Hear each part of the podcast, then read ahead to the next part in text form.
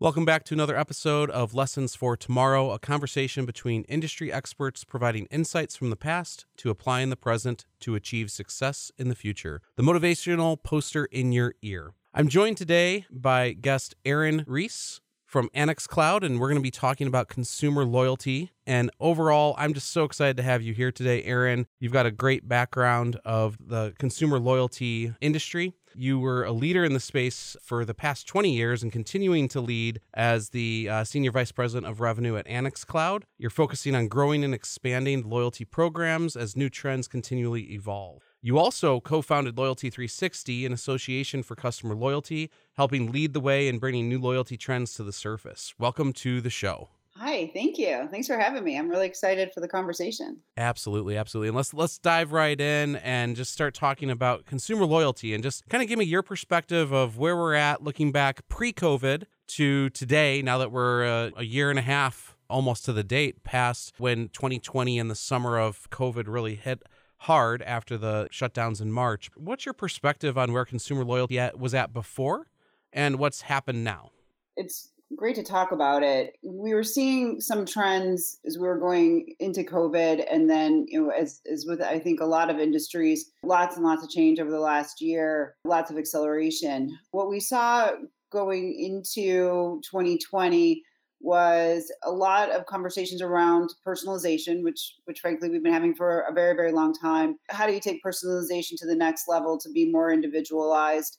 Uh, but we're seeing a lot of changes in consumer desire and, and expectations from a company. When i was at loyalty 360 early on i want to say back around 2010 2011 we started talking about this concept of expectation matching where you know, the customer just expects businesses to understand who they are, understand their needs at you know, before, during, and after a transaction. And I remember talking about it at a conference and, and going through this concept, and everybody in the room shook their head and said, "Oh, yeah, that that yeah, that makes perfect sense." But almost instantaneously after that, you saw their face, and, and there was almost like fear or like, "Okay, great. Well, how in the heck do I get there?" So this isn't necessarily a new concept but what we have seen over the last few years is consumers really being more active around uh, what what they expect from from companies. And we did a lot of uh, you know know me, engage me, and, expi- and, and inspire me. And now it's more taking that almost a step further and and actually like walk with me and walk in my shoes. And, and what I mean by that is so many people are now making decisions around um, causes or charities and things that are are really important to them. Uh, they want to see the companies that they're doing business with uh, show that they understand and that they're uh, thinking about the same causes and understanding those and supporting those. Uh, so a lot of sustainability, as an example. Uh, they want to see a, a, company who's being re- very responsible that way, and and will make their buying decision based on that.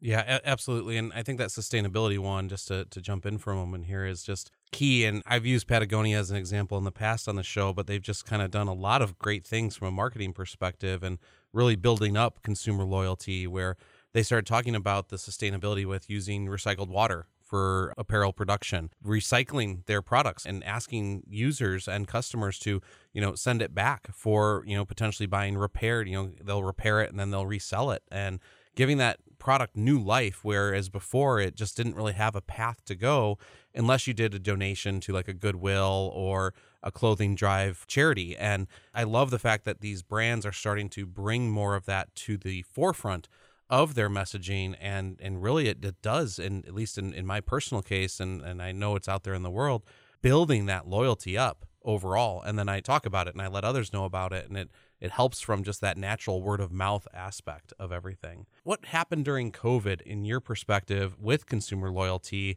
How did that change? I know I have my thoughts on it, but let's start with yours on just where consumer loyalty really was impacted during uh, COVID. Well, I think um, two two areas. One, in, in what we were just talking about, I, I think there was some trends in going down this particular path of I want to live my life better, and I want the companies I'm spending with to be doing better as well. And then when COVID hit, everybody ended up at home. You began to reflect more on on what life means and your family, and and I think it just made people be so much more conscious uh, about that And so, uh, much more acceleration and the need for organizations to be stepping up in that area. And then also, because we went through a lockdown, companies had to look at their customers differently too. Uh, they now have fewer customers being able to shop with them. Uh, and they, I think a lot of the companies had some real realizations as to, gosh, I, I've been taking my customers for granted. And we had one of our fewer customers came on around December or January, and we were talking to them about, well, why do you want loyalty? And the gentleman said, and I'm sorry, they're a grocer. And the gentleman, the, the CEO said to, to us, well, had I known who my best customers were when COVID hit, I would have reserved the toilet paper for them. Mm, yeah, that's a, a, great point. Is just knowing who your best customers are and honoring them in terms of your relationship and, and what you can do to provide them either a loyalty perk in some sense. And then from the consumer perspective, if the company that you normally went to, let's say, didn't have the products that you wanted, now you were trying out new companies. Let's take the grocery store example. If there wasn't the toilet paper on the shelves at the place you normally went, you were going somewhere else and so there was some experiential activity going on, and customers might have seen better service or different products on those shelves and potentially uh, moved or switched their behavior to to a different brand. And companies are seeing that and so they needed to act quickly to be able to put a fence around those best customers and build the relationships that they so desperately needed. As a consumer myself last year there was definitely a few brands who lost my loyalty because of just communications and and how they actually handled letting me know after I ordered something. At first, it appeared all in stock. It looked like I would get it in a reasonable time frame, not the standard Amazon next day, two days uh, experience that so many people have now. But really, it was just it didn't appear to be this long delayed shipping timeline, and then the messages started coming. And you know, when I expected to have you know gotten the message, hey, it's shipped, I get the hey, this product is delayed, this shipment's delayed. And after receiving several messages of those, I went and I found it elsewhere. I, I didn't maintain that loyalty as a consumer to that brand because there was just a lack of messaging. And that's one of the things I've talked to a lot of clients about is just being transparent in your messaging and being upfront about it because it may help retain some of those customers if you're at least upfront with them or you give them some sort of alternative option if an alternate product or similar product is applicable for that organization then that's a way to kind of help give them ideas if there is a delay because logistics were you know impacted heavily during covid and manufacturing and production were were halted and and slowed severely shipping was slowed so it it happened but overall there's different ways that different organizations communicated it that really either maintained loyalty or it broke loyalty. You're right. It was kind of on, on one end of the pendulum or the other. Exactly. So that's what happened, right, with COVID. And now, middle of 2021 already, I still can't believe how fast it, it came. How are we moving forward? What are you seeing in the loyalty space as just Annex Cloud is engaging with new customers, existing customers. What do you think is a little bit more of a future forward uh, look for where consumer loyalty is going?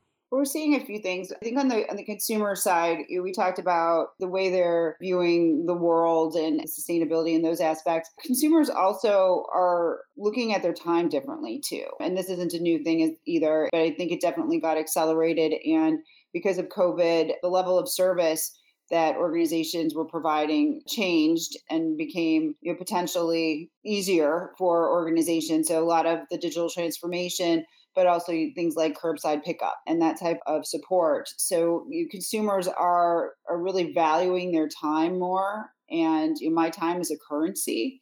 And and how can organizations deliver more frictionless uh, experiences to customers?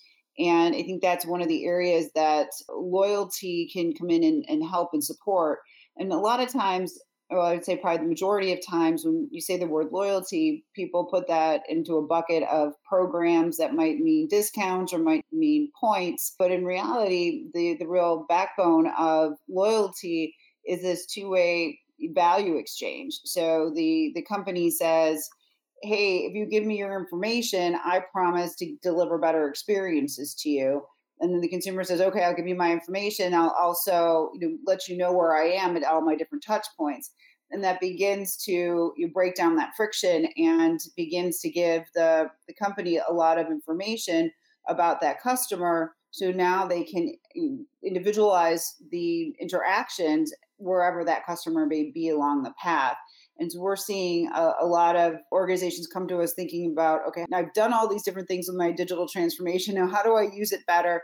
And how do I, I how do I really get this engagement going? And how do I get to, you know, dare I say this more one-on-one that we've been talking about for a long time that really needs to go well beyond uh, putting somebody's name on on an email to to really knowing what it is that I want and and delivering on that.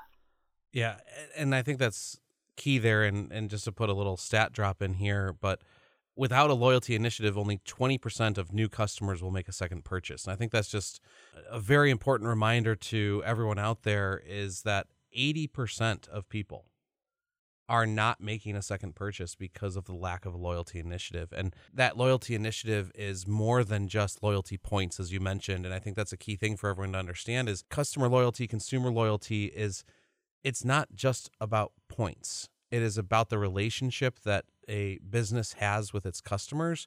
And when you know your customers, I mean, repeat customers are spending around 33% more than new customers. So the value in that, and as, as you mentioned earlier about the grocer, right? If if he had known about those, you know, top customers, he would have reserved some things for them. That builds that loyalty. Then they talk about that loyalty that happens and it just starts to funnel better than trying to acquire new customers, especially when you had a point of so many organizations going into the digital commerce space last year to try and survive the shutdowns. And moving forward, that acceleration is only going to cause more competition. So that loyalty initiative and truly understanding the data that you have is so critical at this time. Yeah, yeah, those are great stats and great points. And, and another stat to throw back at you is increasing retention just 5% can increase your profitability by 75%. Yeah. And it takes into account all those things you were just talking about. Yeah, and, and that's incredible the volume of impact that that 5% has in order to just increase that profitability. I mean, who wouldn't want that? A 5% increase to gain 75% profitability. How how do we look at just the way that with all this data, we're talking about data, we've had customer expectations shift. I'm going to kind of pivot us over to a conversation about this third party data and this whole cookies are going away and and Google is now making changes where even Chrome isn't going to track certain things and they're providing different ways to try and get into what they call Google FLoC with this federated learning of cohorts and all this uh, for how they look at audience data. How is loyalty going to capitalize on the loss for marketers of third party data? What can loyalty do for them. I love how, the way you put that. Um, I, I, only hope that people will start looking at loyalty as a way to capitalize on this because it's a real opportunity. Again, I think so many people look at uh, loyalty as you know points and, and discounts, and I have got to have this big program and it's this big commitment. But the reality is, loyalty can help solve a lot of the challenges that organizations are faced with right now, especially the ones that have been heavily into digital advertising and um, relying on, on third party information. And that shift is you can go and continue to guess at who those customers are and put them into broad buckets and segments, or you can actually know who your customers are by just asking them and and that's what loyalty does is loyalty collects that information. And one of the examples that i think is pretty amazing when you start to think about this because uh, a lot of companies will say well they're not no one's going to give me their data. It's going to take too long. It's too hard to do. But with uh, you know, loyalty uh, strategy you can do you can collect that data and you can collect it at scale. And Stitch Fix is an example that, that's pretty extreme but I, I love it I don't know if you've ever even ventured on their website or, or know much about them, but yeah, they... no, I, I have ventured on their website. My wife uses Stitch Fix. I tried out the Trunk Club from I think Nordstrom's uh, was running that one or bought them at some point, but yes, so some exposure to it, but a lot of data goes into those companies. Right, and it takes something like twenty to thirty minutes to to fill out your profile, but okay. people do it because they're going to get a better experience in exchange. You're going to get clothes that fit and you're going to get clothes that you like and, and all that great kind of stuff. But I digress a bit there. To, to your question is your loyalty and, and that two-way value exchange is a is a very easy way to collect that first party data. Then you know who these people are, you know how to market to them, you know where they'll be, And then you can even add in things like referral programs and influencer programs that can begin to um, broaden that net uh, to to help support that acquisition that you you may not have been getting with with the shift from third party data. So loyalty can just provide so much more information and and really take the guesswork out of those activities. Yeah, and I, love how you ended that with the, taking the guesswork out of those activities because it really is. If if you don't have data, it is guesswork for when you're trying to go out and build marketing or build personalization in. Uh, really understand how to provide intelligent recommendations to your consumers. And with that, I think that the examples of Stitch Fix and just the amount of information that people would spend time filling out, not only do you have that data that's individual data for that shopper, but then you also have all the other data from all your other shoppers that you can cross reference that against and see what was returned. I mean, that's the beauty of just where they really use data to their advantage. And the secret's out right here in this podcast that loyalty data gives you that same ability because it is that two way conversation between the organization and the end consumer. And to me, that's just one of the best things that any organization can use right now is how am I going to replace this third party data that's going to be going away in, a, in, in less than a year now, in, in, in around six months. And as those changes are happening, consumers are showing that they do want a level of privacy. So when you look at it, that loyalty aspect is key for the ongoing success of an organization to both maintain but also increase their profitability. And overall, I think it's just so important to understand that that data can be, to use that word again, capitalized on through a loyalty provider like Annex Cloud. Thank you. Thank you for the, the, the plug of Annex Cloud. I appreciate that. Uh, yeah, we certainly can do that. I did want to kind of go back to one of the things you said there too around knowing the customer. And it gets back to that guesswork piece is you made me think about some things that I've seen loyalty help with.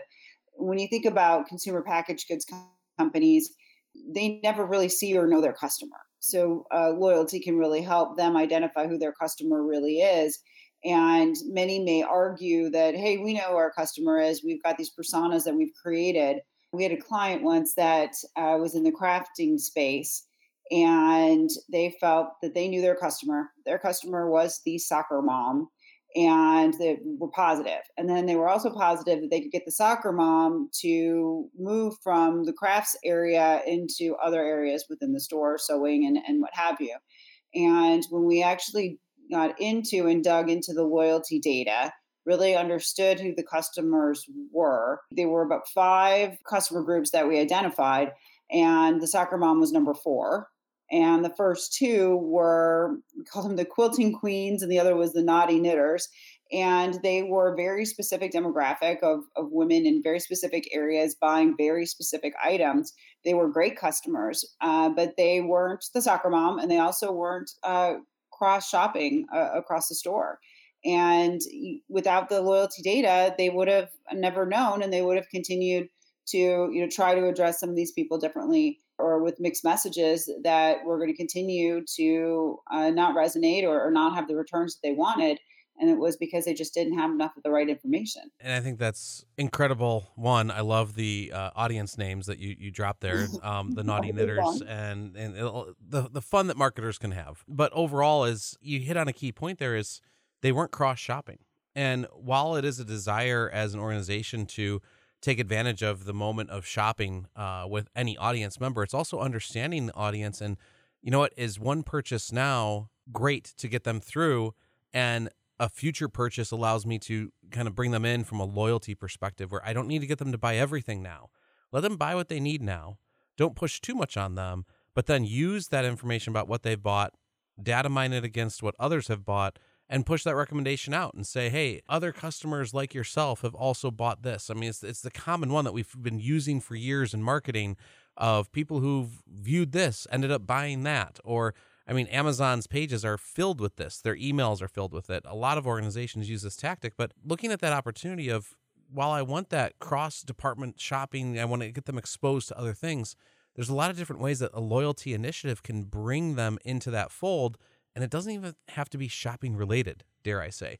It can also be through content strategy. and how you drop information out knowing that hey my loyalist customers typically come back and, and maybe in the case of that craft uh, customer of yours you know do they have uh, a blog section or a do-it-yourself section and they give some uh, articles about information? You know people who have bought this product end up reading these articles. Those articles lead them to trying out this project. That project requires these products to be purchased in order to complete.